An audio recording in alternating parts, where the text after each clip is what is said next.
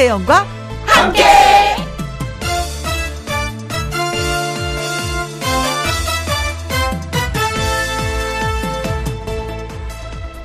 오늘의 제목 웃기면 된 겁니다.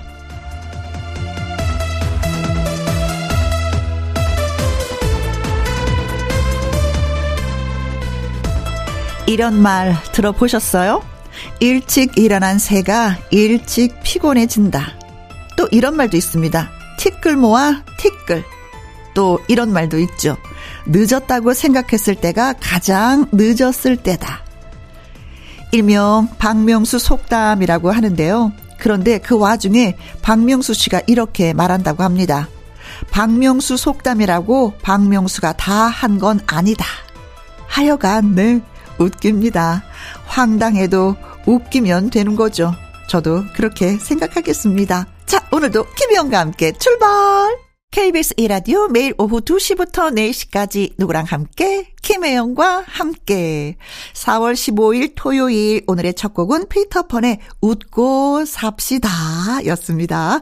자 잠시 광고 듣고 와서 가수 신성 씨와 사연 창고 문 열도록 하겠습니다.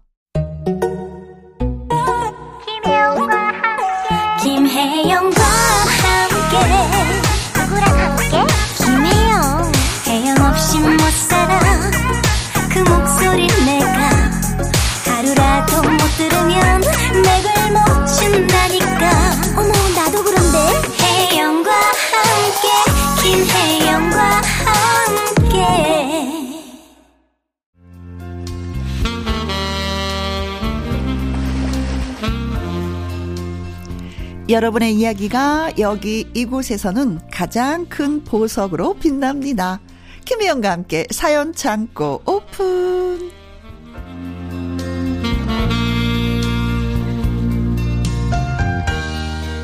반짝반짝 빛나는 사연을 전하는 남자 가수 신성 씨 나오셨습니다. 안녕하세요. 네, 안녕하세요. 토요일의 남자 신성입니다. 네, 불타는 네. 트롯맨이 끝난 지 한 두 달 정도 됐잖아요. 네, 두 달 정도 됐습니다. 본인이 어때요? 좀 무대 쓰면 반짝반짝 빛나는 그 남자 같은 느낌을 받으시고 계시는지? 아, 요즘 제가 프로그램을 하면서 음. 좀그 지역을 좀 이렇게 다니는데 네. 아, 알아보신 분들도 굉장히 아이고, 많고요. 좋아라. 중간중간에 저희가 살짝살짝 이렇게 버스킹 공연을 하게 되면은 아이고, 어마어마한 인파 때문에 요즘 네. 정말 행복한 날을 나날이 아, 보내고 있습니다. 네네. 네. 느끼셔야 돼요. 그 행복을 순간순간 계속해서 느끼시고 마음속에 저장해 두시고 더 열심히 해야 되겠다라는 마음가짐도 갖고 많이 느끼다 보면 얼굴이 더 느끼해집니다. 조금만 느끼겠습니다. 그렇잖아요. 많이 담백해졌어요. 네. 좋아요. 멋있어요. 네. 자, 첫 번째 사연, 예. 어떤 분이 보내주셨는지. 네. 첫 번째 사연은 현웅님의 사연입니다. 아, 근데 엄마 대사가 있네요. 저부터 네. 해야 되겠네요. 네. 아들, 이거 가운데 손가락에 끼고 있어. 그래야 금전 운이 좋대. 어느 날 다짜고자 누런 실반지 하나를 대뜸 끼워주신 어머니. 너 이거 귀찮다고 빼버리면 안 된다. 알았지? 그리고 너 엄마가 지금 꼭 넣고 다니라고 준 거 그거 넣고 다니는 거 맞지 맞지 맞지? 아 알았어요 엄마. 아들 그리고 말인데 너 대전 가거든 백화점이나 어디 뭐 뭐뭐 뭐, 뭐 쇼핑센터나 아무데나 들려갖고 해바라기 좋아 그 멋진 걸로 몇 개만 사올래? 해바라기 그림이나 꽃이 집에 있으면 와 장사가 잘 된다 그러더라. 아 알겠습니다, 알겠습니다. 그리고 황금 돼지나 부엉이 캐릭터 인형도 멋진 거 눈에 띄면은 몇 개 좀 사와. 그런 게 있으면 금전운이 따른데. 아 엄마, 아 대체 그런 얘기 어디서 들었어요? 어제 아. 얘는 너튜브 보니까 다 말해주더라. 야, 너튜브 이거 정말 잘 나왔지 뭐니, 그치? 네, 그렇습니다. 우리 어머니는 요즘 너튜브에서 알려주는 어딘가 이상하고 출처를 알 수 없는 이야기에 푹 빠져 사십니다. 네. 장롱 침대 위치를 바꾸시는 건 기본. 네. 가족 모두의 손가락에 반지를 끼워주시고 네. 부적 같은 종이를 지갑마다 다 넣고 다니시라고 하시질 않나. 음. 재운을 부른다는 캐릭터 인형들은 죄다 사모으십니다. 종일 너튜브에 알려주신 대로 따르시는 어머니. 네. 미 씨는 절대 믿지 않으시던 어머니께서 어쩌다가 스마트폰에 빠지시고 너튜브에 빠지셨나 제가 생각을 해봤는데요. 예. 복비가 안 들지 않니? 야, 뭐 철학관 이런 거 찾아가 봐라. 돈 얼만데 그게. 이거 다 공짜잖아, 공짜. 어, 너튜브 선생님 너무너무 좋아해. 음. 네, 무료라서 마음에 쏙 드셨나봐요. 못 말리는 우리 어머니. 저는 그저 하나만 바랄 뿐입니다. 일어나 저러나 건강만 하십시오. 어머니 사랑합니다. 크크크크크크. 근데 솔직히 좀 살다가 뭔가 약간 불안한 게 있잖아요. 네. 그럼 이런 걸 찾아보게 돼. 아, 요즘에는 또 오늘의 운세부터 예. 시작해서 네, 막 찾아보게 돼요. 또 너튜브 보면 어? 많이 올라와요. 어어어어. 그 이제 그 분들께서 응. 뭐, 뭐 무슨 띠 무슨 띠들은 올해 뭐 이렇게 조심해라 뭐. 조심해. 이게 눈으로 보이거든요. 사람이 안 볼 수가 네, 없어요. 맞아요. 근데 그게 딱 맞는지 어떤지도 모르는데 그냥 좋다고 하면 그냥 좋은 거야. 그렇죠. 네. 안 그래도 예, 저 어머니도 저희 이제 또 집안이 또 이렇게 그 불교를 믿다 보니까 네. 또 부모님께서 불자세요. 네. 그러다 보니까 입춘 때 되면은 어머니가 또 이제 절에 가셔가지고 그렇지. 그 입춘 대길 부적 있잖아요. 음. 그걸 또 좀 챙겨주시고 음. 또 이렇게 뭐 지갑에 넣고 다니는 뭐 그 부적이랑 네. 또 이제 운전하니까 사고 나지 말라고 어. 또 차부적 이렇게 해가지고. 게다가 사랑하는 마음 어찌 보면 그게 관심이고 사랑이거든. 맞아요. 우리 아들 진짜 삶이 평탄했으면 좋겠습니다. 그쵸. 라면서 늘 항상 늘 걱정이시니까 자식 걱정에. 그렇죠. 네. 네. 아흔 되신 부모님이 이른 데 아들 걱정한다고 하잖아요. 네. 어. 혹시 누님은 뭐 그런 건 안 하시죠? 저는 가끔 가다 인사동 가서 한번 기웃기웃 해보죠. 제가 몇 년 몇년생인데요. 제가 그런 게 있잖아요. 뭐 해결책이 뭐 있을까요? 뭐 잘 될까요? 아유 우리 애가 짝꿍이 나타날까요? 이러면서 근데 사실은 그거 하고 나면 약간 마음의 안정을 찾는 건 있어요. 그렇죠. 어떻게 보면 안정제, 이게 100% 묻는 건 아닌데 순간에 그 안정제 역할 같은 게 있긴 있어요. 음. 괜시리 뭐 저도 그냥 어머니가 좀 챙겨주시지만 음. 좀 음. 넣고 다니면 아 뭔가 좀 보호를 받는 느낌, 약간 이런 그렇지. 느낌 있잖아요. 네네네. 네. 네. 근데 뭐 그게 뭐 100%뭐 된다 이런 것도 없는데도 순간에 위로를 받는 건 사실입니다. 네. 약간 기분 탓이 있겠죠. 그렇죠. 네. 근데 어머니는 좀 푹 빠지셨네. 뭐 해바라기 뭐 사야 되고 뭐 돼지 부엉이 뭐 부엉이도 있고 어, 뭐 많이 사야 되네. 이거 돈이 더 많이 드는 거 아니에요? 이거 어머니 이거 네. 그러게 복비보다 이거 물건 사시는 게 돈 더 많이 나, 나가시는 것 같은데요. 그래요. 네. 이제 어머니의 마음을 헤아린다면 또 뭐, 네, 그 다 이해가 되는 네. 부분이기도 합니다. 네. 조트리오의 노래 듣습니다. 선물. 다음 사연은 제가 소개할게요. 이기수 님이 보내오셨습니다. 우리 남편은요, 젊었을 때 정말 상남자였습니다. 연애 시절로 돌아가 보면은. 어, 그 기수 씨. 아우, 그제 마음에 드는데, 우리 만납시다. 거절하면 매일 미용실 앞에서 기다릴 겁니다. 아, 저에게 날리는 멘트는 제 마음을 흔들었고요. 제가 두 번 튕겼는데도 언제나 직진하는 것이 마음에 쏙 들었습니다. 세 번째 데이트 신청을 했을 때는 혹시 이 남자가 저를 포기할까봐 제가 아, 네, 그럼 어디서 몇 시에 볼까요? 하면서 오히려 긴장을 했었던 것 같아요. 오. 그렇게 첫 데이트는 동물원. 하마를 구경했었는데요. 글쎄 하마가 방귀를 뀌었는데 그 소리가 얼마나 크던지 팡!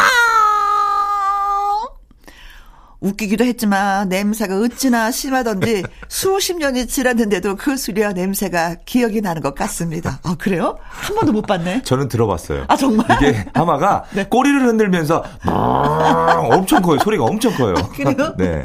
어쨌든 연애 때나 남편이 40대까지 상남자 그 자체였었는데 아 어느새부턴가 성격이 바뀌기 시작했습니다.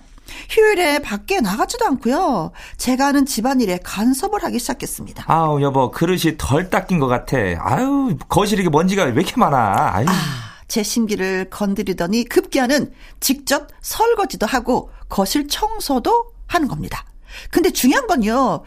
저나 아들만큼 깔끔하게 하지도 못하면서 잔소리를 한다는 겁니다. 아, 여보, 이 거실 청소는 매일매일 해야지, 이거. 아유, 요즘 미세먼지 얼마나 심한 건지 몰라? 응? 아, 남자도 나이가 들면 갱년기에 여성스러워진다고 하더니 예전 상남자였던 남편이 정말 그립습니다. 어, 아, 상남자 스타일을 좋아하시는구나. 네. 음. 그때 얼마 멋있어 얘기했다. 아, 기수 씨, 제 네. 마음에 드는데, 우리 만납시다. 음? 근데 네. 지금 상남자면 이것도 불편할 거예요. 네. 자기가 하고 싶은 대로 막 하는 스타일이잖아요. 그 상남자에서 어 지금 어. 이제 밥상을 갖다 주는 상남자가 된게 아닐까요, 음, 음, 음. 지금은? 아, 밥상을 네. 갖다 그럼요, 주는 그럼요. 청소. 청소도 열심히 하시고 어어. 어. 뭐 깨끗하게 하시지는 않지만 음, 음, 음. 어때 좀 보면 좀 좋은 거 아닌가요? 근데 사실 안 하는 것보다 낫지 않아요? 그러니까요. 네. 안 하고 뭐 이거 치워 이거 치워 저거 뭐야 뭐야 하고 짜증 내는 것보다는 솔선수범하면서 치워주는 거잖아요. 아 이 정도면은 거의 80점 이상의 남편입니다. 그러게 말입니다. 음. 네. 뭐 음. 집에서 남편분도 좀 이렇게 뭐 연애 시절 때는 네. 좀 이렇게 뭔가 되게 남자다웠는데 지금은 뭐 좀 이렇게 바뀌신 게 있는지 좀 궁금합니다만. 뭐 옛날에도 그다지 뭐 남자스럽진 않았던 것 같고 지금 생각해 뭐 지금도 똑같습니까? 그때 연애 때랑 지금이랑 똑같은 거예요? 네. 아, 요즘엔 뭐 설거지를 좀 잘해준다는. 어. 근데 저는 설거지를 해주잖아요. 그러면 깨끗하다, 더럽다, 잘했다 얘기 안 해요. 안 봐요. 아. 아예. 그러니까 속이 진짜 편해요. 일단 그래야 다 아무 소리를 안 해야 다음에 또 하니까. 어, 그렇지. 아. 그래서 본인이 잘하는 줄 알고 계속 해줘. 그런데 하다 보니까 또 늘어요. 늘어서 깔끔하게 하더라고요. 어, 엄청 늘어요. 어. 어, 어. 네. 근데 맨 처음에는 막 유리컵을 이렇게 왜 거친 그, 그 수세미 같은 걸로 닦아서 상처를 막 냈어요. 아. 어, 그릇이 막 상처가 생기는 거 있잖아요. 네. 그래서 주의를 줬죠. 절대 음. 이걸로 닦으면 안 되고 이 스펀지는 부드러운 걸로 해라. 말을 안 듣더라고요. 그 그릇에 상처는 많아. 네. 근데 이제는 스펀지로 닦는데 뭐 이제 닦아봤자 소용이 없죠. 상처는 다 났는데. 그렇죠. 음, 음, 그래도 더 상처가 안 난다는 거. 음. 그걸로 좀 만족하고 있습니다. 음. 사실 저도 그 유년 시절 때 보면 되게 부끄러움이 많았던 남자였거든요. 네. 뭐 남들 앞에 서서 뭐 이렇게 이야기하는 것도 되게 부끄러워가지고 어, 어, 어. 말도 못하고 그랬는데 지금 많이 바뀐 것 같아요. 아, 지금 뭐 대중 앞에서 노래 부르고 마이크 앞에서 아, 얘기하는 뭐, 거 보면 그런 거 없어졌어요. 몸속에 이 언제 그랬나 몇 마리가 들은지도 모르겠고. 아, 그런 식으로 따지면 저도 꼬리가 여우 꼬리가 한 아홉 개 달린 것 같아요. 제가 그 촬영장에서 네. 그 그, 그 할머니 분들이 많이 계신 거예요. 음, 그래서 제가 들어서 어르신들이. 아이고 우리 여동생들 여기 몇 명이야 했더니 다들 까르르 막 웃으시고 막 아. 아우 제가 순간적으로 어 내가 언제 어쩌다 이렇게 변했지 그런 거 있잖아요.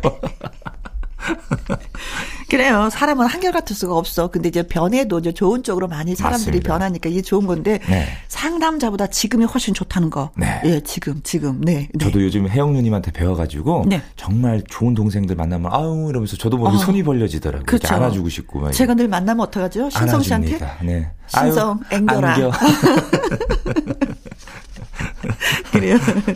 자, 남편한테 좀 한번 안아주시면서, 네. 네. 음, 잘하네. 칭찬해 주시면 더 깔끔하게 하지 않을까 네. 네, 싶습니다. 네. 김장훈의 노래 듣습니다. 난 남자다. 알겠습니다. 자, 김혜영과 함께 사연 창고 세 번째 사연은? 네, 이번 사연은 노문식님의 사연입니다. 네. 어, 가끔은 식구들이 저를 달갑지 않게 바라봅니다. 제가 뭔가를 잘 주원다고 싫어합니다. 당신, 당신은 걸을 때 하늘도 좀 쳐다보고 걸어요. 맨날 땅만 보고 걷지 말고. 아내가 이런 말을 할 정도로 저는 길에서 보물찾기를 하는 것처럼 음? 매 눈으로 땅만 보면서 걷거든요. 왜, 왜, 왜? 얼마 전에 이런 안타까운 일이 있었습니다. 동네 길 한쪽에 누가 승마 운동기구를 버렸더군요. 아유, 고장 났으니까 버렸겠지. 멀쩡한 거면 준거 마켓에 내놓았을 거야. 아, 그냥 지나가, 지나가, 지나가. 아내의 말을 무시하고 차에서 내려 옆에 가보니 거의 새 것이었습니다. 음. 아내와 식구들의 핀잔을 또 받을 것 같아서 그냥 두었습니다. 안 쓰는 물건을 잘 버리는 아내는 좁은 집이니까 제발 그만 좀 주워라고 투덜거립니다. 아, 뭔지 알겠다. 네. 그래서 승마 운동 기구를 포기를 하고 집에 와서 딸에게 그런 기구가 있다는 걸 말했죠. 어, 아빠! 어, 그거 비싼 건데, 얼른 주우러 가요. 한술 더 뜨는구나. 평소에 깔끔한 딸은 평소에 제가 주워는 걸 못마땅해 하더니, 이번엔 앞장서는 겁니다. 네. 그런데 그 사이에 누군가 주워가고 없더군요. 오. 그때 아내를 봤더니 고소한 표정을 하고 있었습니다. 네. 딸에게 잔소리를 듣는 저를 고소해야 하는 건지, 네. 고물이 집에 덜 쌓여서 고소해야 하는 건지 모르겠습니다. 네. 네. 덜 쌓여서, 덜 쌓여서, 이겠죠. 네. 음. 아, 진짜 땅만 보고 걸으시는구나. 네. 뭔가가 있나, 뭐 가져간, 가져갈 게 없나, 그렇죠. 나한테 필요할 게 없나. 네. 네. 음. 근데 사실 사연을 보면서, 아, 우리 부모님도 한번 생각을 해보시, 네, 생각을 해보니까, 네. 저희 부모님 두 분은 어, 주워 오시진 않으세요. 아. 대신에 물건을 사실 때 항상 비싼 걸 사시는데 어, 어. 그좀 이제 시간이 지나고 이렇게 낡다 보면은 그래도 안 버리세요. 아 차곡차곡 쌓아 놓으시는구나. 안 버리세요. 네네네. 그래서 좀 이거 좀 갖다 버려라 해도 그 그걸 왜 버리냐 아주 쓸만한 거를. 그렇죠. 예, 예. 그런 게 있어요. 쓸만한 거이라는 것도 있겠지만은 내가 이걸 얼마를 주고 샀는데. 그렇죠. 그런 것도 있어요. 아까워서. 그, 런거 있잖아요. 네. 옷을 천 원짜리 주고 천 원을 주고 산 티와 네. 만 원을 주고 산 티의 가격이 네. 어마어마하잖아요. 그쵸. 천 원은 쉽게 버릴 수가 있는데 네. 만 원은 이게 또 몇 번 버렸다 주워왔다 버렸다 이, 게 되는 거예요. 제가 그래요. 제가 아. 그러니까 옷 살 때 좀 가격대 나가는 거는 좀 오랫동안 안 입어도 네. 이렇게 그 장롱이나 안쪽에 그렇지. 이렇게 넣어놓는데 걸려 있어. 예, 예, 아까워서 못 버리는데 그래요. 좀 이렇게 뭐 티 같은 거 좀 싸게 산 거는 네. 아이 뭐 그냥 뭐 버리고 또 사면 되지. 그렇지. 이, 렇게 되더라고요. 그래서 쓰레기가 더 많아지는 거예요. 맞아요. 그러면서 있잖아요. 좀 만 원짜리 산 거 누구 주는데 꼭 얘기 이거 비싸게 주고 맞아요. 산 거야. 비싸게 주고 산 거야. 네. 좀 알아줘 이거잖아요. 그럼에도 불구하고 내가 너한테 주는 거야. 어. 특별하게 너한테만 주는 거야? 약간 이런 거. 어, 그렇지. 그러니까 나한테 잘해? 네. 뭐, 여러 의미가 있지. 이거 네. 비싸게 주고 산 거야. 라는 그 말에는. 아. 근데 주부들의 입장에서는요, 뭐가 쌓이고 쌓이는 거 너무 힘들어요. 맞아요. 집이 넓으면 괜찮은데 좁은 상황에서 그러면은 진짜 매일매일 스트레스야. 집안을 음. 들여다보면은. 저희 어머니가 유일하게 딱 하나만 안 버리신 게 있어요. 음. 그 예전에 제가 한 초등학교 때인가 유치원 때인가 사셨던 그큰 네. 밥솥이 있어요. 아, 전기 밥솥. 네네네. 그거를 명절 때마다 식혜 만드실 때만 쓰시거든요. 아. 좀큰 사이즈가 네. 필요해요. 그래서 아직도 그게 음, 이제 음. 명절 때마다 쓰니까 1년에 딱 두번 네. 쓰는데 그 보관하시는구나. 네. 고장이 안 나요. 그쵸, 그쵸. 음. 아까워서 저도 못 버릴 것 같아요. 아, 어쩌지, 어머니 그 엄마의 때문에. 그렇지. 예, 예, 예. 그렇지. 어찌 보면은 항상 네. 엄마를 생각하는 네. 물건 중에 한 가지가 되는 그렇습니다. 거죠. 네. 네. 아, 식혜는 맛있게 잘 되나 보다. 너무 맛있어. 요 진짜 맛있어요. 아. 그래요.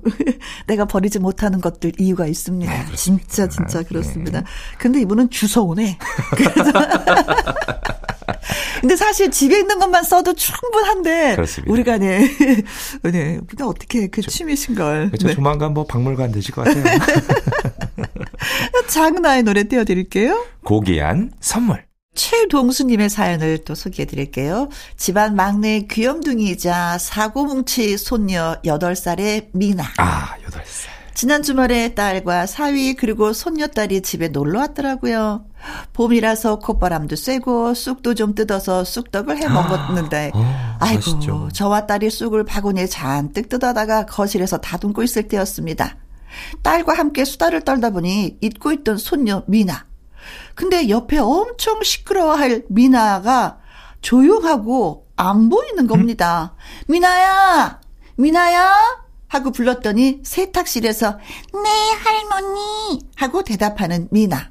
그래서 가봤더니 아플싸 미나가 가루 세제 반 봉지를 바닥에 뿌리고 물장난을 해서 아, 세탁실 바닥이 정말 버블버블 거품 천지였습니다. 우리 집은 아직 통돌이 세탁기를 써서 세탁 세제도 가루 세제를 쓰거든요.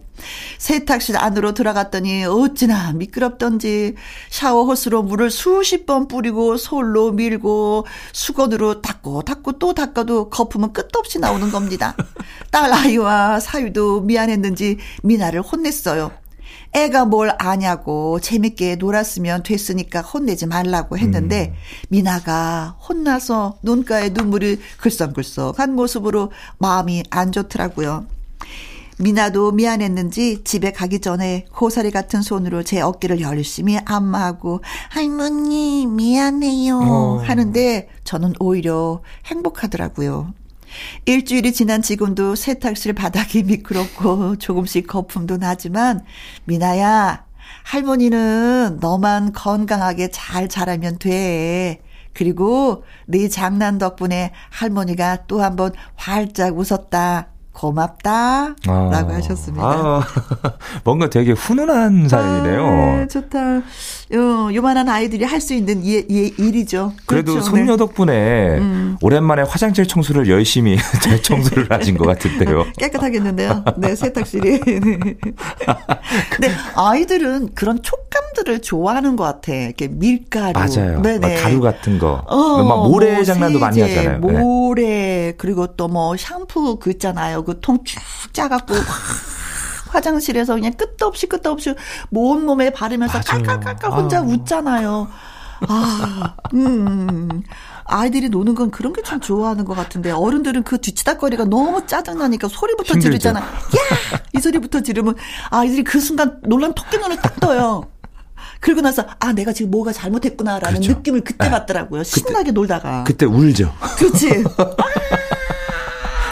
미리 그러니까 크게 혼날 걸 미리 울어가지고 그렇죠. 좀덜 혼나려고 미연의 방지. 그렇죠. 네.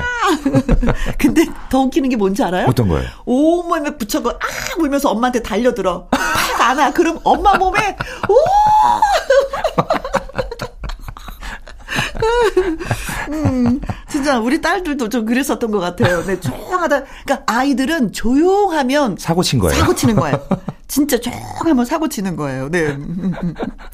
어, 뭐, 아이들 키우면서 이런 순간들을 다 있기 때문에 어머님들 오늘 이 사연, 최동수님의 사연 읽어드렸을 때 웃으셨을 것 같아. 그래, 우리 딸도 어렸을 때 그랬는데, 우리 아들도 어렸을 때 그랬었는데, 라는 생각, 또, 예, 아이들 키웠을 때 얘기가 좀 생각이 났을 것 뭐 같습니다. 뭐, 저도, 어, 뭐, 미래 좀 이런 거 겪겠죠?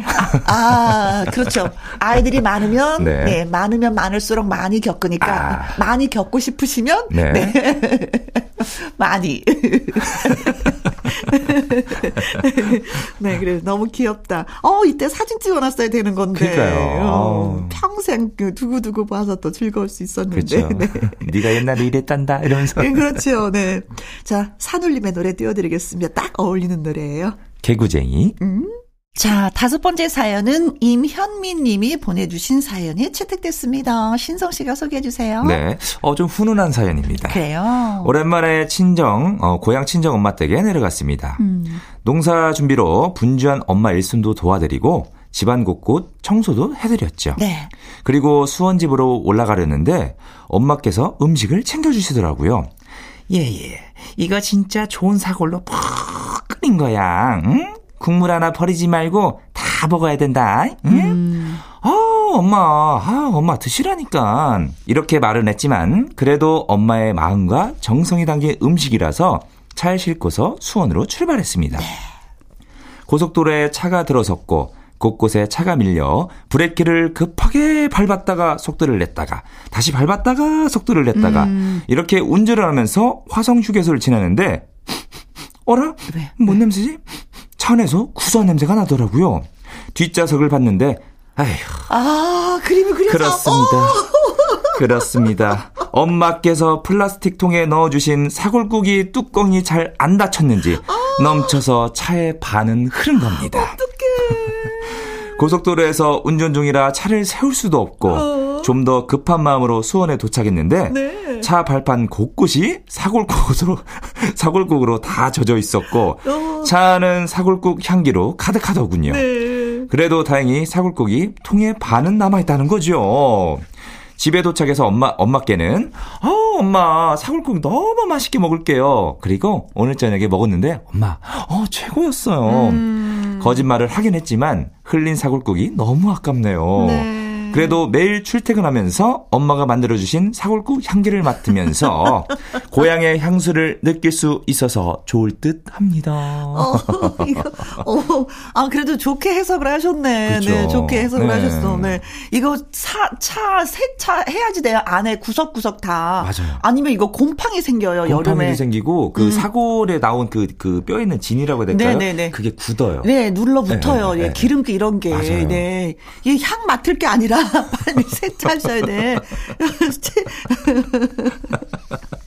어, 어, 근데 그 맛있는 그 사골국이 진주 흘렀을 때그 네. 쓰린 것저 뭔지 알거든요. 아, 저 어머니도 그 좋은 사골을 어디서 구해오시면 음. 제가 이제 뭐 시골 간다고 그러면은 그거를 한 이틀 정도를, 아, 음, 음. 하루? 하루 한 또 오랫동안 이렇게 고와가지고 네네. 오랫동안 고우면 뽀얀 게 아니라 약간 누리끼리 해줘요. 네네네. 그거를 챙겨주세요. 근데 음. 그거를 어떻게 담아주시냐면은 흘릴까봐 음. 이제 큰 냄비에다가 그 봉지 있잖아요. 네. 그 일회용 봉지 네. 거기 딱 넣어 주셔서 묶어서 아, 주세요. 그러시구나. 네. 네. 그러면 아는 이게 막 이게 흔들려도 음, 음. 세지를 않으니까 음, 음, 음, 집에 와서 그냥 바로 해서 그냥 이렇게 끓여서 먹으면 네. 되거든요. 저는 우리 딸이 옛날에 어디 가면 모은 국이 맛있다고 해서 네. 그걸 사러 가자는 거예요. 네. 그래서 가져갔는데 냄비를 큰 걸 가져갔어요. 아, 근데 운전하는데 너무 불안한 거 있죠. 이게 출렁출렁 하는 거 있잖아요. 네. 그래서 그 위에다 조그만 바가지를 하나 띄웠어요. 네. 근데 냄비가 좀 컸어. 네. 그래놓고 좀 다행이더라고요. 어. 그래서 자 끌어안고 그러고 왔었던 기억이 나는데, 어, 그래서 이게 국물 있을 때는 뚜껑을 잘 닫아야지 돼. 혹시 다음에 그런 기회가 또 있으시면 음. 그 위에다가 그 일회용 그 비닐봉지 있잖아요. 네. 올리면 넣으세요. 되죠. 그렇죠. 괜찮아. 바가지보다 훨씬 더 낫지. 네. 근데 이게 뜨거운 국물에 올리면 이게 또 문제니까. 아, 그렇죠. 그래 그래. 아. 네. 뚜껑이 완전히 밀폐된 용기를 가져가는 게 훨씬 더 낫긴 나오는데. 네. 아, 그래. 내가 한 거 아니라 누가 한 거 좀 얻어먹겠다고 그렇게 난리를 치긴 적이 있네요, 제가. 그래요. 엄마의 사랑의 손길이 그대로 느껴지는, 네, 곰국, 사골국, 예, 맛있게 드시고 더 건강해지시길 네. 바라겠습니다. 아, 네, 네, 엄마가 계셔서 좋겠어요. 그러니까요. 네. 양희은의 노래 띄워드릴게요. 엄마가 딸에게. KBS 이라디오 김혜영과 함께 1부 마무리할 시간입니다. 사연이 소개되셨던 현웅님, 이기수님, 노문식님, 최동수님, 임현민님에게는요 보이차 세트 그리고 무드 램프 블루투스 스피커 교환권 함께 보내드리도록 하겠습니다. 네. 자 신성 씨의 노래 신곡 얼쑤 좋다 흔들어 절쑤 좋다 에이 어, 예. 못 먹어도 고! 고! 네, 못 먹어도 고 듣고요. 이분은 연예계 팩트체크로 다시 만나 뵙도록 하겠습니다. 네. 신성씨 네. 여기까지 고마워요. 다음 주에 뵙겠습니다. 네. 2시부터 4시까지 김혜영과 함께하는 시간 지루한 날 졸음운전 김혜영과 함께라면 저 사람도 웃고 이 사람도 웃고 여기저기 벅장개소 가자 가자 가자, 가자. 김혜영과 함께 가자 오두시 김혜영과 함께 KBS 이라디오 김혜영과 함께 2부 시작했습니다. 노래 듣고 와서 강희론 기자의 연예계 팩트체크 시작하도록 하죠. 이출의 노래 듣습니다. 간만에 지금부터 슛 들어갑니다. 영화 한 편 찍으시죠. 엔딩에 키스신 있다. 참고하시죠. 한 주 동안 화제가 되었던 연예가 소식을 깔끔하게 짚어보는 시간. 연예계 팩트체크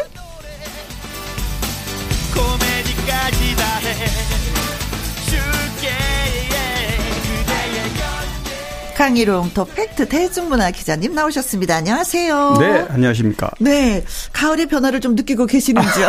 가을의 변화, 계절 변화. 아, 계절의 변화를. 네네. 많이 느끼고 있습니다. 네. 그래요, 네. 어, 가을은 진짜 뭐 남성의 계절이라고 하는데 봄은 진짜 뭐 꽃이 활짝활짝 피고 예뻐서 그 여성의 계절인 것 같기도 해요. 근데 빨라요. 계절도 어, 엊그제 꽃이 활짝 핀 것 같은데 네. 지금 꽃은 또 다 졌거든요, 거의. 네, 또 네. 새로운 꽃이 또 피기 시작하더라고요. 네, 철쭉도 이제는 또 철쭉이 또 네, 계절이 네, 돌아왔습니다. 그래도 바쁘시더라도 꽃 한 번씩 보시면서 아이 물론입니다. 미소를 머금고 음, 진행해봐요. 고맙습니다. 자, 강희롱 기자의 연예계 팩트체크 처음 이야기 나눠볼 주제 는, 아, 새 신랑이 된. 이승기 씨. 네, 이다인 씨. 부부 얘기인데. 네. 아, 결혼은 뭐 일주일 전에 있었잖아요. 그렇죠. 어, 다녀오셨죠? 네, 저도 음. 다녀왔고. 근데 일주일 지났는데도 계속 이승기 이다인의 관련 내용이 음흠. 연예계 이제 이슈가 되다 보니까 네. 어 일단 이승기 씨는 어 축의금을 어, 어 전부 기부하겠다 어린이들을 위해서 네네네. 그리고 견미리 씨도 네. 어 이다인 어, 결혼에 네. 들어온 축의금을 음, 같은 어, 이런 어 음. 여러 좋은 곳에 뭐 일단 한국 장애인 정보화 협회라는 곳의 홍보 대사예요. 네. 제가 작년에 취재를 했었는데 견미리 씨가 여기 어 이분들이 어, 빨래방을 오픈해서 음. 그냥 얼마를 주는 수익금이 아니라 네. 그 빨래방을 운영해서 수익금을 지속적으로 도움이 될 수 있게 계속해서 네, 지원을 했었네요. 그렇습니다. 이런 좋은 일을 하고 있더라고요. 그런데 음. 이번에도 아마 이 장애인 정보협회하고 음. 공생 공감이라는 어 법인을 통해서 축의금을 축의금 뭐꽤 상당 부분 제가 음. 현장에 갔다 왔지 않습니까? 네네네. 한 700여 명뭐 어, 사회 어. 각계각층 뭐 연예인들은 물론이고 네. 굉장히 많은 분들이 뭐, 와서 축하해 주더라고요. 예, 그 네. 명단을 보니까 다 반짝반짝 네, 빛나는 네, 분들이 그렇습니다. 있더라고요. 예, 저는 뭐 초라해 보이더라고요. 저도 뭐 가서 맛있는 밥이랑 먹고 어, 아낌없이 축하를 해줬는데 네. 어, 아무튼 어, 화기애애하고 좋은 분위기에 음. 결혼식을 잘 치렀는데 네. 또 이렇게 축의금을 음. 어, 양쪽 모두 다 어, 좋은 곳에 쓴다 그러니까 굉장히 좀 어, 반갑고요. 네. 어, 근데 한 가지 아쉬운 거는 이제 결혼을 했잖아요. 물론 음. 전에도 제가 말씀드렸지만 두 사람이 결혼 발표하고 나서 좀 댓글이 안 좋게 좀 달렸고 어 예전에 그런 어떤 어 가족 문제를 어 끄집어내서 네. 그런데 결혼식이 끝난 뒤에도 계속해서 이어져서 어 계속 그 이승기 씨 뭐 예를 들면 또 이런 것도 있습니다. 이승기 씨가 결혼 어 하고 음. 어 본인의 스케줄 그 다음에 네. 이다인의 드라마 스케줄 너무 스케줄 빡빡해서 신혼여행은 좀 미루겠다 네. 이랬거든요. 네. 그런데 결혼 며칠 어, 이번 주에 주중에 이제 싱가포르의 두 사람이 아. 싱가포르 도심에 있는 사진이 네, 네, 네. 올라왔는데 뭐 제가 알아보니까 어, 이승기 씨가 예정돼 있던 어, 업무차 음. 방문할 일이 있었대요. 그런데 이제 마침 결혼식도 했고 그래서 음. 아마 아내를 이제 동행한 건데 네. 이게 신혼여행은 아니거든요. 사실은 엄밀하게. 음. 근데 아무래도 갓 결혼했으니까 뭐 그게 신혼여행일 수도 있고 함께 네네. 있으면. 음, 음, 음. 근데 이런 부분에 조금 어 좋지 않은 댓글도 달리고 이제 이랬습니다. 결혼해서 그냥 둘이 있으면 그냥 그렇죠. 그게 신혼이죠, 뭐 사실 아, 신혼여행이죠. 아, 아니든 부부가 같이 있으면 네네. 당연한 걸로 생각했는데. 네. 좀 긍정적으로 아무튼 또 그런 반면에 또 네. 이승기 씨가 또 글을 올렸더라고요. 네네. 지금의 그 심정이라든가 네, 네. 뭐 뭐그 아내 되는 집에 대한 이런 글을 음, 올렸는데 음, 음. 이것이 진짜 뭐 아니면 득이 될지 아니면 좀 역효과를 낼지에 대해서 좀 고민을 좀 많이 하는 것 같아요. 그거도 반반입니다. 어, 왜 그러냐면 반반. 어, 어떤 좋은 일을 하고 뜻깊은 어, 어 의미를 담으면 음. 그냥 가만히 있어도 된다 이런 이제 이런 지적도 있고 네. 그런데 그 동안에 사실과 다른 내용이 너무 악의적으로 음. 이렇게 돼 있던 덮여 있던 부분에 대해서는 한 번쯤은 이렇게 네. 사실대로 누군가 얘기해야 되는데 뭐 견미리 씨나 그 가족들의 얘기이고 이제 이승기 씨는 사이가 됐잖아요. 네. 그러니까 이승기 씨가 어 앞장서서 한 번 정도는 음. 사실이 아니라는 부분을 네. 그래서 아마 적극적으로 나서는다. 그럴 필요도 있다. 이렇게 반반입니다. 네. 네. 어, 결혼하면 그 누구보다도 진짜 행복해야지 되는데. 마음 고생이 뒤따라서 지금 마음 고생을 좀 하고 예, 있는 중이죠. 네. 그렇습니다. 음, 노래 한 곡 듣고 갈까요? 음, 하울 앤 제이의 노래입니다. 사랑인가요? 자, 다음 주제로 넘어가 보도록 하겠습니다. 르세라핌에 네. 대해서 또 우리 걸그룹 한류 네. 걸그룹 중에 어 꼽을 수 있는 어 팀이 네. 블랙핑크가 있고요. 네. 어 지금 이제 새로 이렇게 떠오르는 어, 르세라핌. 네. 르세라핌 데뷔한 지 1년 됐고. 그 얼마 되지 않았어요. 그렇습니다. 진짜, 네. 또 아이브가 있습니다. 그래서 음. 우리 한류 걸그룹은 어, 전 세계를 주도하는 어, 대표적인 걸그룹으로 꼽을 수가 있는데 네. 지금 뭐 그 외에도 떠오르는 팀은 굉장히 많습니다. 아유, 근데 신난다. 르세라핌이 데뷔한 지 1년밖에 되지 않았는데 음. 밀리언셀러가 벌써 두 개가 나올 수 있는 상황이 됐습니다. 밀리언셀러라면 네. 100만 장. 그렇죠. 100만 장을 밀리언셀러라 그러죠. 네. 어. 근데 이게 100만 장이 우리나라에서의 100만 장이 아닌 해외에서 그렇죠. 100만 한류 스타이기 때문에 가능한 그게, 겁니다. 어. 만약에 국내에서는 10만만 팔려도 네. 과거에 밀리언셀러를 할수 있을 정도로 대박이다라는 그렇죠. 표현을 썼는데 지금은 어 음반을 예전처럼 구입을 하지 않지 않습니까? 그렇죠. 근데 이제 어 한류 스타들은 좀 특별한 케이스이고요. 네. 어 최근에 어 발매한 어 르세라핌 네. 1집이죠. 정규 1집입니다. 음. 언포기분 이게 지금 현재 정식 발매는 다음 달 2일이에요. 네. 그런데 지금 선 주문량을 받아 보니까 아, 외국에서 선 주문을 네, 전 세계를 기준으로 그래서 10, 어, 10일 기준, 지난 10일 기준 100만 장이 넘었습니다. 네. 이미 선 주문량만. 음흠. 그러니까 5월 2일까지면 앞으로도 날짜가 한 2주 정도 남았죠. 그러면 얼마가 팔릴지는 뭐 대충 예측, 예. 예상이 될 부분이고요. 네. 앞서 발매했던 미니 2집이 이제 누적 판매량이 100만 장을 넘었기 때문에 네. 이미 밀리언셀러는 찍었죠. 찍고 그리고 이제 또 한 번에 어 밀리언셀러 지금 넘은 넘었는데 과연 어디까지 갈지. 네.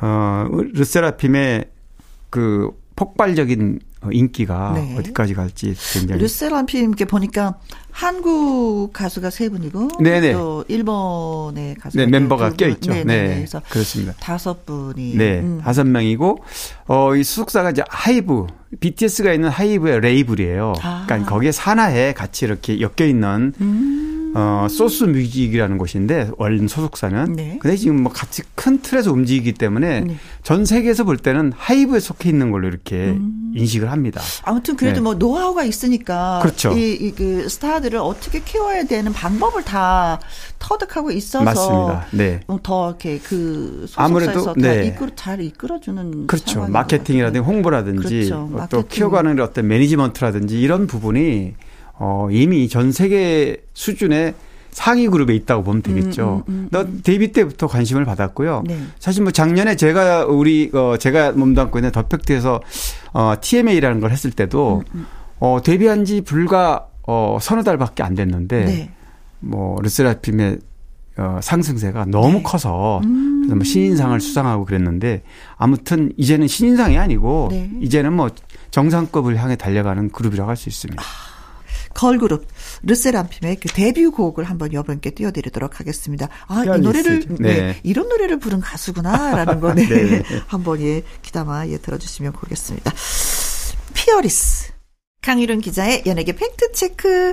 이번에 나눠볼 얘기는 임영웅 씨의 얘기를 네, 또 네. 전해드리도록 하겠습니다. 네. 네. 아, 축구장에 그렇게 많은 분들이 찾아오셨다면서요. 그러기나 네. 말입니다. 음. 뭐 조금 전에 세계를 주름잡는 한류 스타들 얘기를 했는데 네. 국내에서는 국내 가요에서는 단연 임영웅이죠. 네네네. 네, 지금 BTS는 완전체가 활동 안 하는 이 상황에서는 네. 뭐 물론 활동 중에도 국내에서는 임영웅의 인기를 뭐 거의 어깨를 견주는 그런 상황인데요. 어, 음반, 그 다음에 이제 영화가 있었죠. 그렇죠. 공연 실황을 담은 네. 영화가 화제였고, 네. 어, 일주일 전에 상암구장에서 맞아요. 네, 서울 FC하고 대구 FC가 경기가 있었습니다. 음. 이 경기장에 어는 뭐 최대 5만 이상 이렇게 객석을 어, 관중석을 채울 수 있는 곳인데 네. 평상시에는 축구 경기를 하면 2만석 남짓, 그렇죠. 3만석이 안 되는 그런 어 관중이 모였거든요. 네. 근데 이날 임영웅 씨가 시축을 하고 어후. 또 하프타임 중간에 공연을 공연도 짧게 노래도, 노래도 어. 두곡 했는데 아, 본인의 HERO 네. 하고 After LIKE라는 두 곡을 했는데 이 곡이 이 짧은 뭐 거의 10분 남짓 하는 이 짧은 공연이 네. 벌써 어, 지금 닷새밖에 안 됐는데 조회수가 200만을 넘었습니다. 아하, 네. 세상에. 그만큼 임영웅에 대한 인기가 엄청나고 네. 어, 조금 전에 설명을 좀 덜 했는데 이 관중석이 2만 석 남짓 들어오는 관중석에 네. 이번에 4만 5천 석. 그러게요. 올 시즌 K리그 최다 관중이 네. 2만 뭐 8천 명 정도였었는데 그날 하루 4만 5천이 넘는 네. 거의 한 2만 석이 네. 임영웅을 보기 위해서 왔다고 봐야 되겠죠. 네. 더군다나 또 임영웅 씨가 또 학창 시절에 축구 선수였었잖아요. 맞습니다. 그래서 뭐 확실하게 뭐 네. 잘했을 것 같아요. 임영웅 씨 축구 덕후로 이렇게 많이 잘 알려져 있고 음. 지금도 이렇게 이제 공개적으로 본인이 행보를 알리지 않아서 그렇지. 네. 어, 조기 축구에 아. 같은 그런 데서 이제 축구도 계속 하고 있어요, 지금. 네네네. 사실 저도 그런 현장을 취재를 한번 하고 싶은데 많이 궁금해 하니까 네. 워낙 조용하고 비밀스럽게 움직여서 음. 또 그렇다기보다 억지로라도 취재하려면 할 수 있겠지만 네. 본인이 원치 않는 거를 또 그러는 거는 그럼요. 그래서 이제 어 양해 사안으로 네 잘하셨어요. 네네 네. 그래서 알고도 모른 척 하고 있습니다. 음. 네. 근데 사실 그런 게 있잖아요. 그 나의 팬들이 진짜 뭐 내가 노래 끝나고 나면 다 우르르 빠지는 경우가 참 많이 있는데 네네. 그래도 그분들은 끝까지 경기를 다 보신 끝까지. 것 같아요. 네. 임영웅 씨도 서울 FC 응원하면서 자리를 좀 지켰고요. 끝까지. 네, 네. 그래서 관중들이 다 끝난 뒤에도 음. 쓰레기 좌석에는 전부 다 치우고 네. 이런 모습이 정말 우리 어 트로트 쪽에도 네. 우리 가요계의 어떤 팬덤이 확실하게 음. 자리 잡았구나 이런 생각이 듭니다. 그날 운동을 했었던 축구 선수들 너무 행복했을 것 같아요. 그 어머님들이 그렇게 많이 운, 운, 그렇죠. 응원을 오는 건 처음이었을 거 아니에요. 그렇죠. 처음이죠. 네. 네. 역시 네 멋지십니다. 네. 자 이명웅의 노래 예 띄워드릴게요. 무지개. 강유론 기자의 연예계 팩트체크. 아, 청취자분들의 질문을 받습니다. 자꾸 시간만 나면은 전원일기 드라마를 보게 됩니다. 지금은 아주 어른이 되었을 그 금동이 역의 배우 양진영 씨의 근황이 궁금합니다. 하셨습니다. 케이블에서 진짜 전원일기가 계속해서 네, 방송이 네. 되고 있어서 맞습니다. 어, 네. 저도 보면서 그냥 짠해요. 아, 옛날에 저랬었지 라면서. 그런데 어 벌써 20년, 30년 전에 그 영상이잖아요. 네. 물론 이제 50대, 60대, 70대 이런 분들이 당시에 열심히 음. 봤 어, 드라마인데 네. 지금도 꽤 시청률이 나오고 유튜브로 이제 뭐 이렇게 올려놓으면 네. 굉장히 조회수가 많이 나옵니다. 그래요. 그만큼 그래요. 그 추억의 드라마인데, 음. 네. 그러다 보니까 과거에 출연했던 배우들에 대한 궁금증도 많이 일게 되는데요. 네.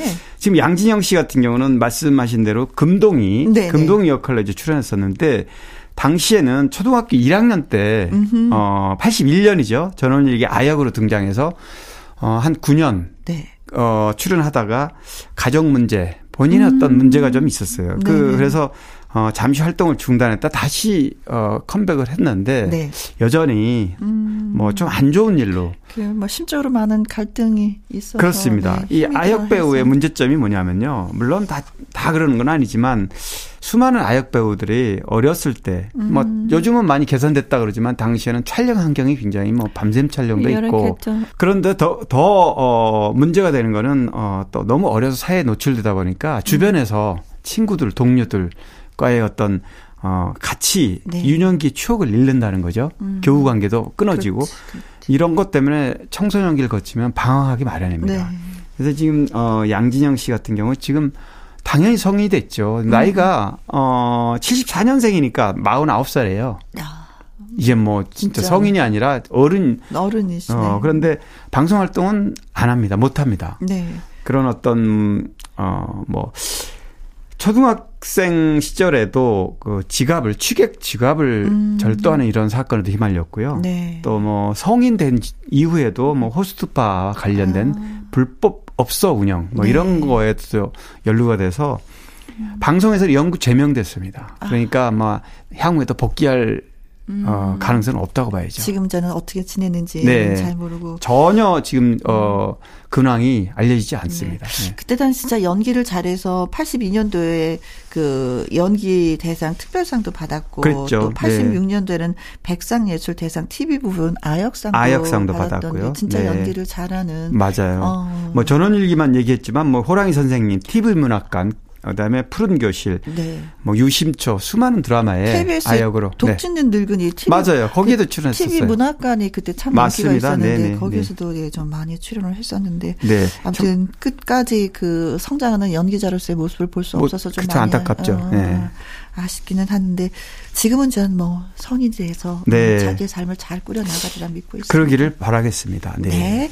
자, 청취자 김명환 님이 사연을 주셨는데 여기까지.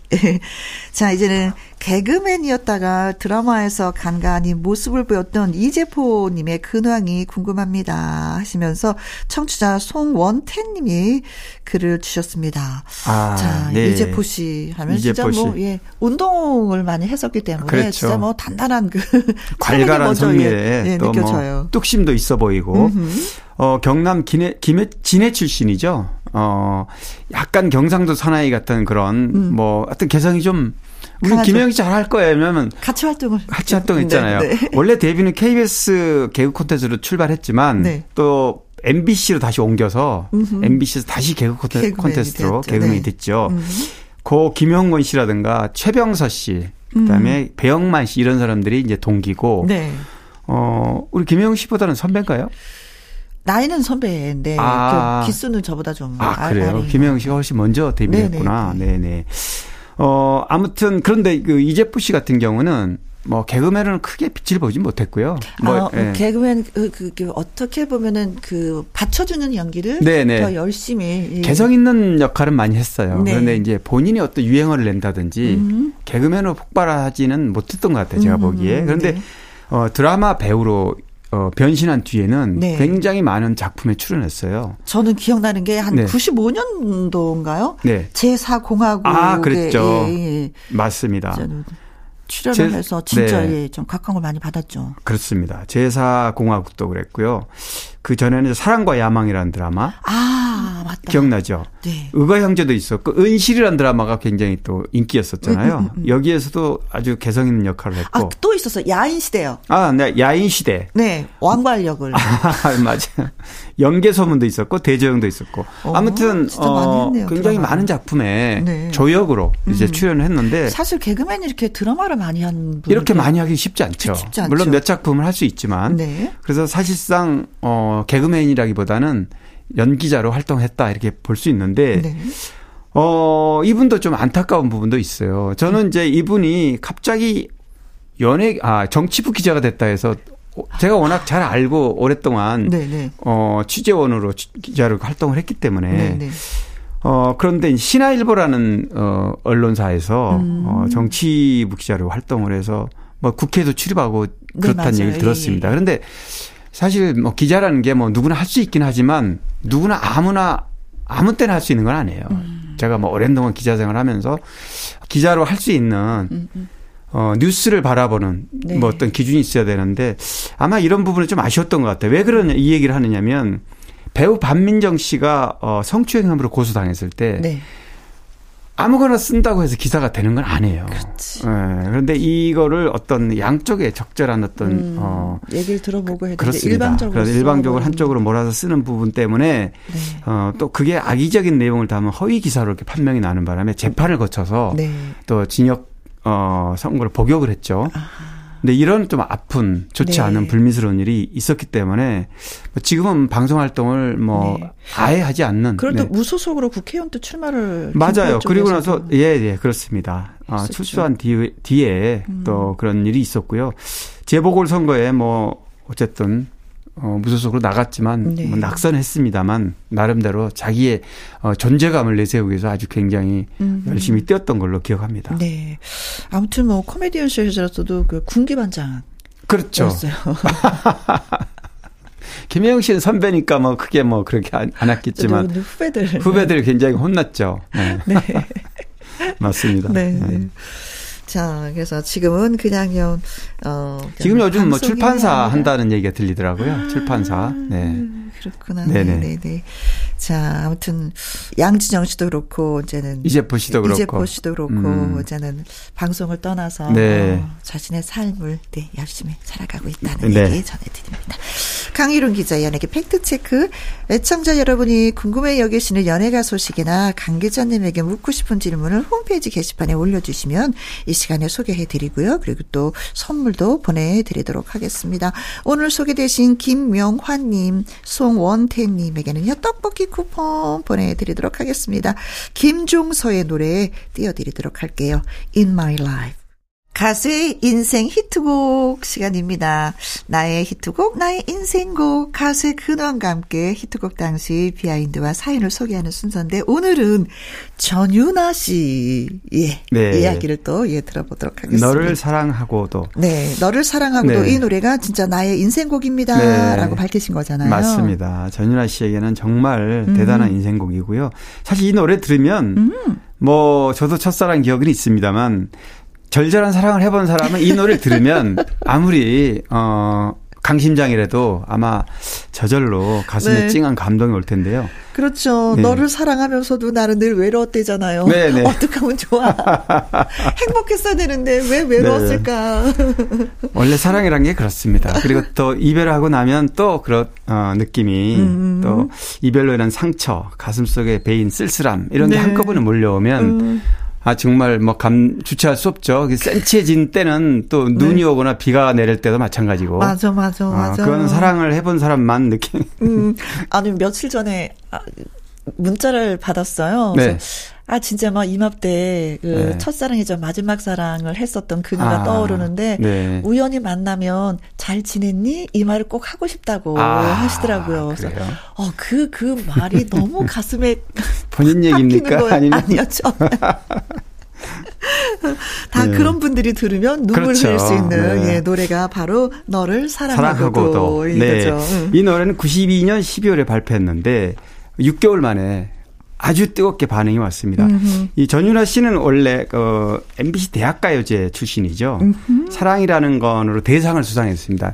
대상을 받으면 통상 당시의 대학가요제 분위기상 네.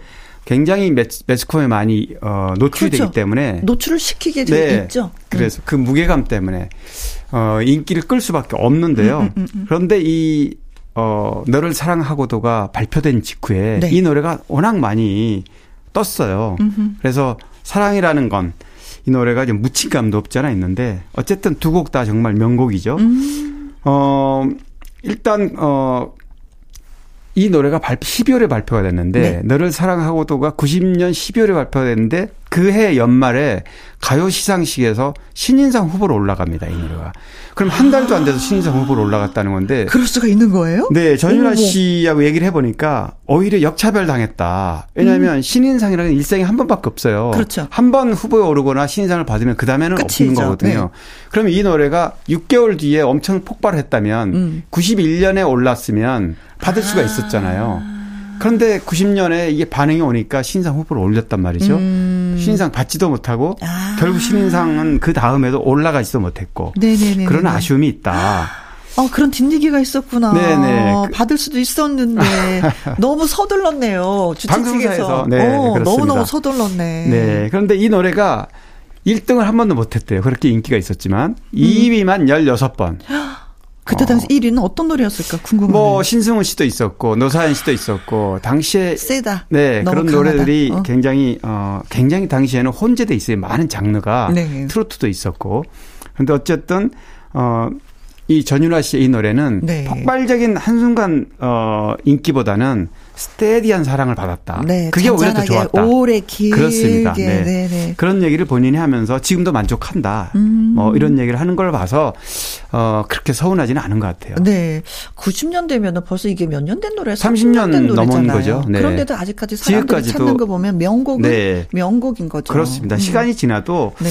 어 흘러가 시간이 흘러갈수록 생명력이 살아나는 느낌을 갖는다. 요즘에도. 음, 네. 이런 말을 본인이 했고 요새 어떻게 지냈느냐 했더니 7년 동안 국방의 FM 진행을 했더라고요. 아, 라디오. 라디오 DJ로. 진행하셨구나. 네, 근데 지난 주에 또 마침 종영을 했어요. 네. 네 본인, 물론 프로그램이 없어진 건 아니지만, 음. 어, 7년간 청취자들과 이제 교감했고. 개편, 네, 개편, 지금 본개편에. 네, 네, 네, 그래서 이제, 어, 오히려 이제는 라디오 어를 2천회를 끝으로 이제 본인은 마이크를 놨는데 네. 신곡 발표도 최근에 했어요. 이 신곡이 뭐냐면 청춘애 사랑애가 아니고 청춘애 애. 누구 애기 할 때 청춘애인데 음. 이 청춘애라는 곡을 냈는데 어 나이가 드는 게 슬프다기보다는 네. 오랜 시간 함께 만난 사람들을 관조적으로 바라보며 네. 기억하는 네. 그런 노래라고 그래요. 아, 제가 들어야 되겠네요. 네, 그렇습니다. 왜냐하면 전윤아 씨도 이제 나이가 네. 50대가. 저는 나이가 든다는 게 화가 나.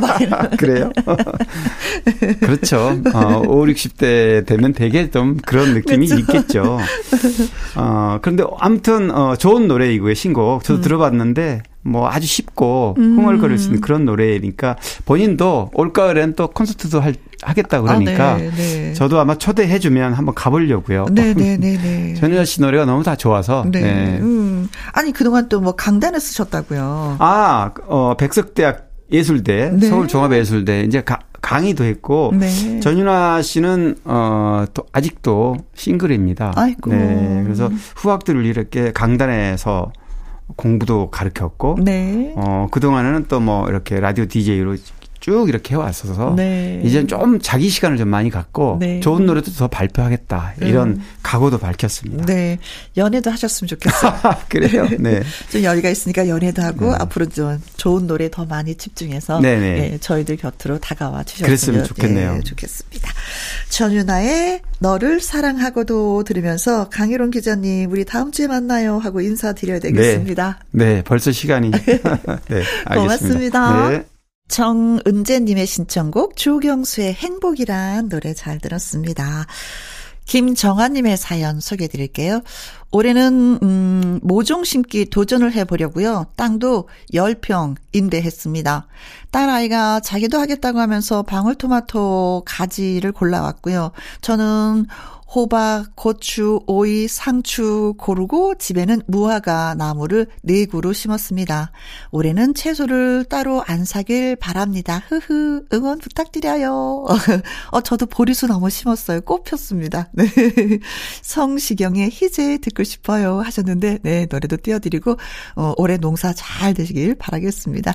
자, 끝으로 준비한 노래 성시경의 희재 들으면서 내일 오후 2시에 또 오도록 하겠습니다. 지금까지 누구랑 함께 김혜영과 함께